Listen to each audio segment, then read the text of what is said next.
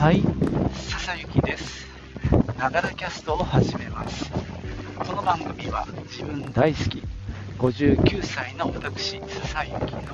声のブログ、声の日記です。通勤途中に歩きながら収録してますので、息がはあはあ上がったり、周りの雑音、騒音、風切り音、あとは今日は雨なので、雨が傘に当たる音などが入ったりしますが、何卒ご容赦ください。そう、今日ね、ちょっと雨が降ってて、ちょっとね、風もあります。ただね、気温は暖かいですね。多分13度とか予想気温がなってたので、まあ、暖かい一日にはなりそうです。さて、えー今日はですね、昨日見てきた映画、えーブルージャイアントのお話をしようと思います。じゃあ、行ってみよう。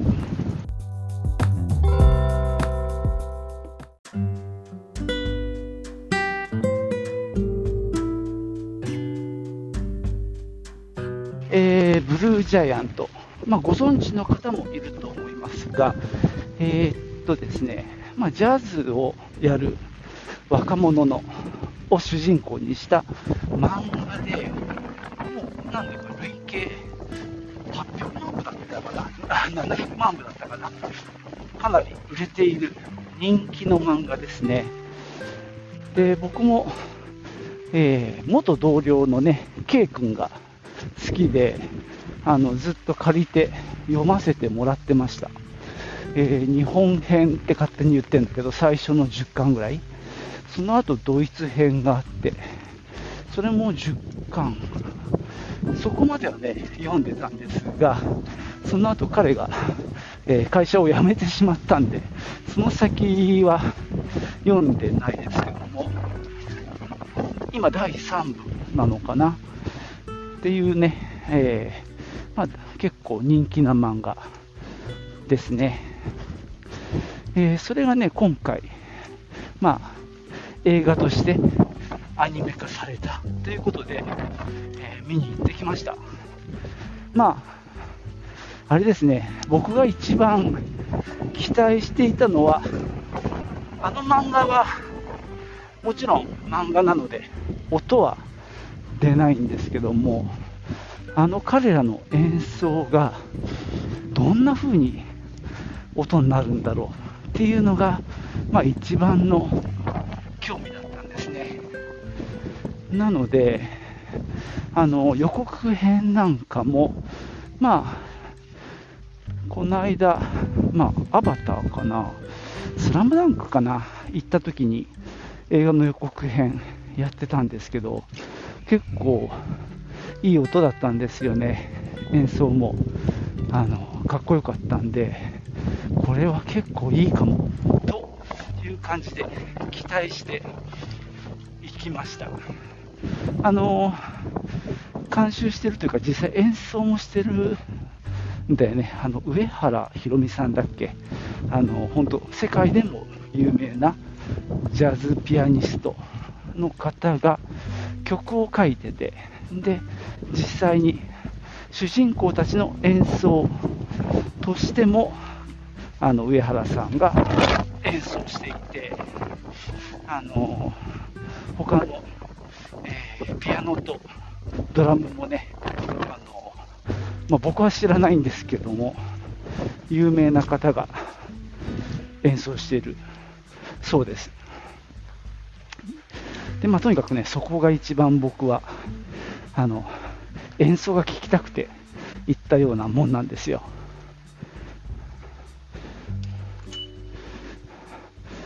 で、えー結論から言うと大変良かったです。あの音楽も期待通りのよ良さ、その物語にちゃんと寄り添った感じの演奏、熱い演奏も聴けたし、でも、まあ、あの全体の映画としてのお話、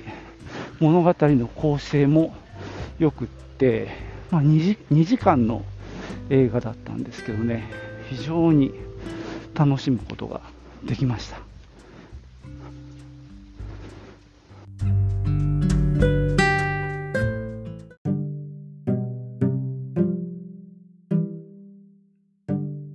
えー、今回はですね、あのー、公開されたばかり、えー、金曜日ですね、公開されたの。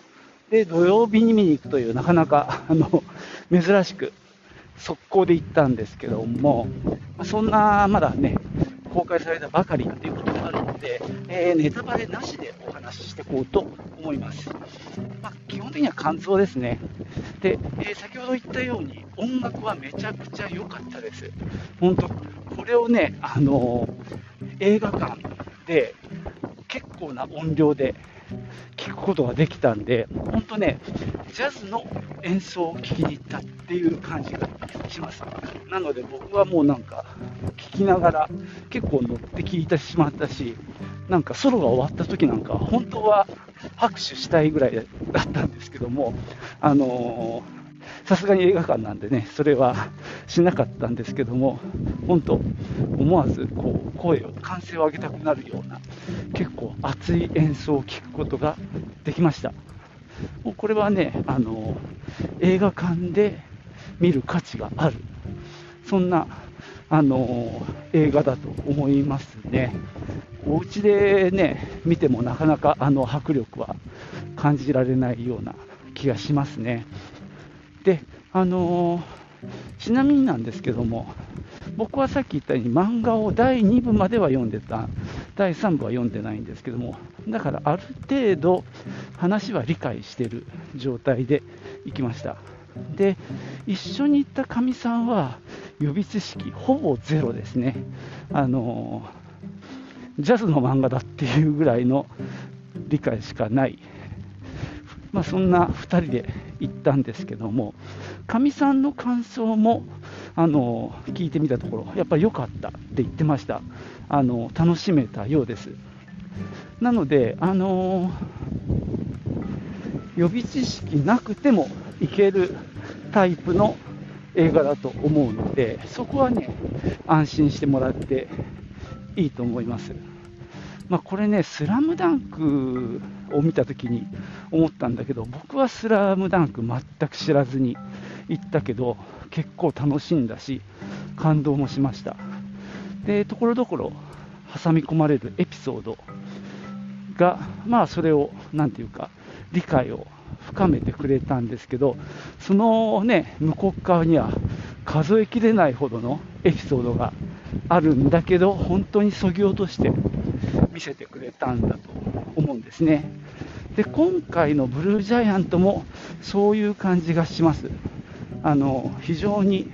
分かりやすいストーリーで、あの、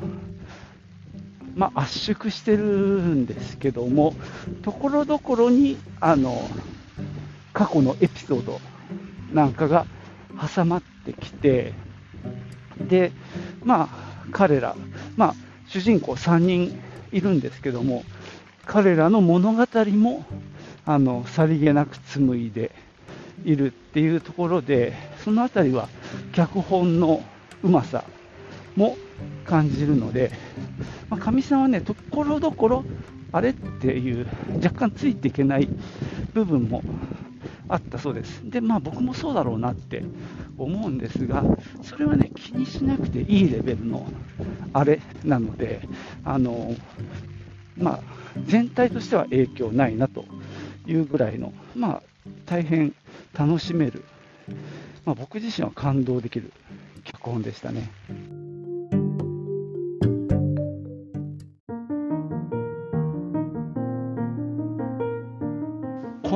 ブルージャイアント、まあ、ジャズがテーマで、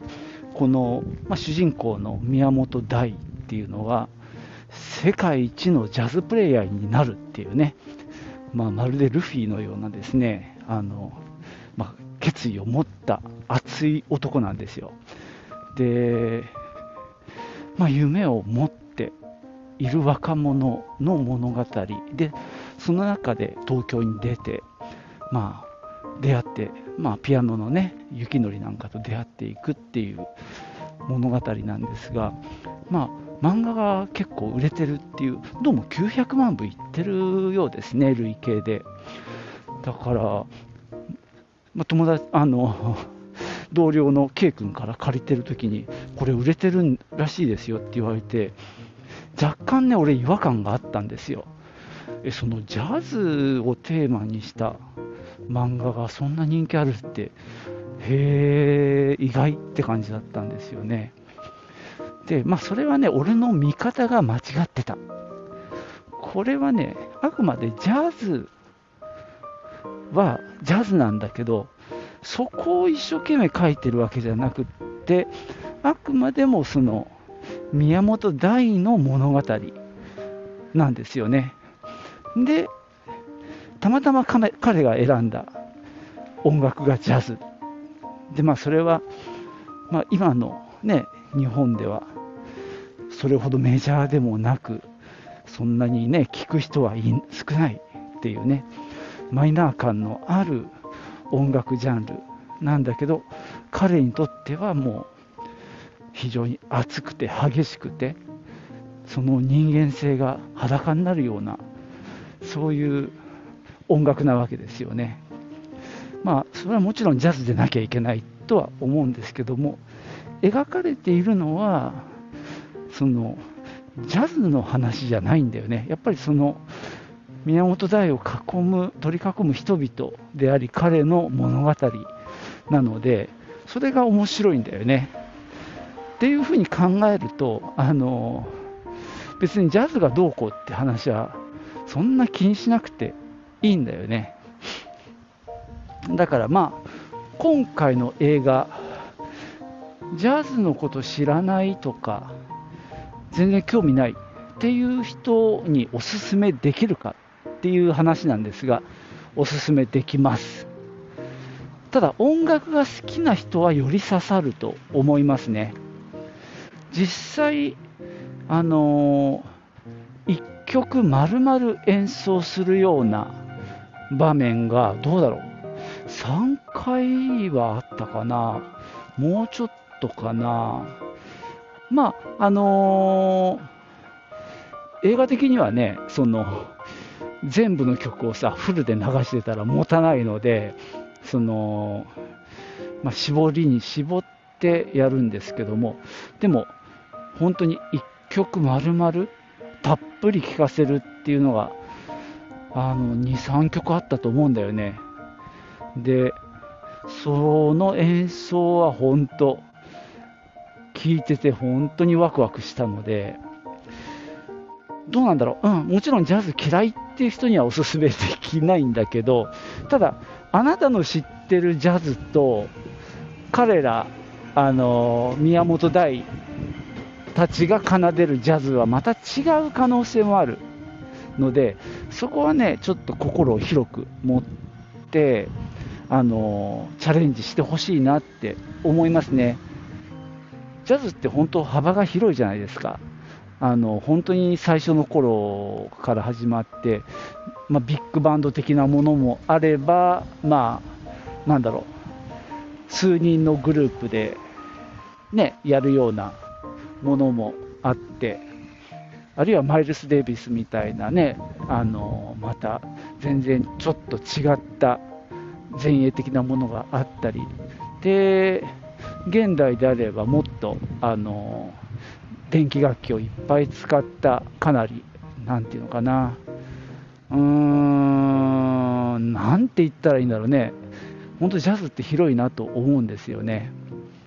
まあ、ロックとまではいかないんだけどかなりポップな感じのジャズもありますしね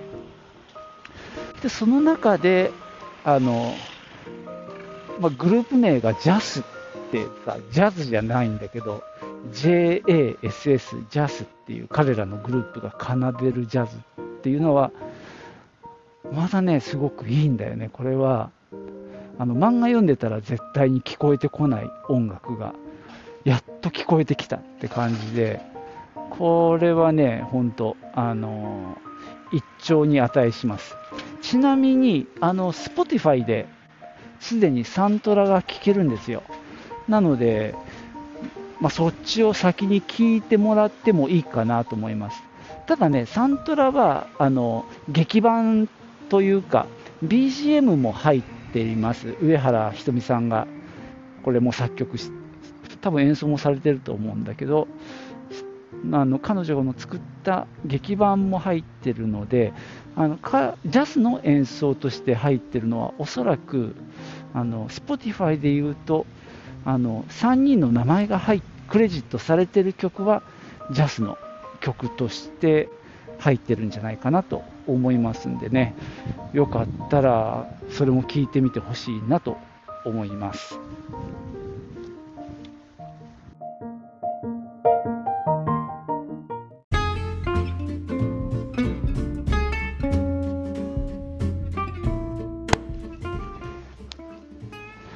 はい。そんなわけで今日は映画ブルージャイアントの感想をネタバレなしでお話ししてきました。まあ本当、あのジャズ今日見なくても楽しめる映画だと思いますが、えー、っとね、基本的にはね、本当、リアルで真面目な映画です。あの夢を追う青春っていいんじゃないかなと思うんですけども、まあ、あのちょっと、でも、まあ、こういう言い方は語弊を招くかな、男っぽいというか、なんだろうな、あのあんまり、例えば男女間の話とか、皆無ですね、これね、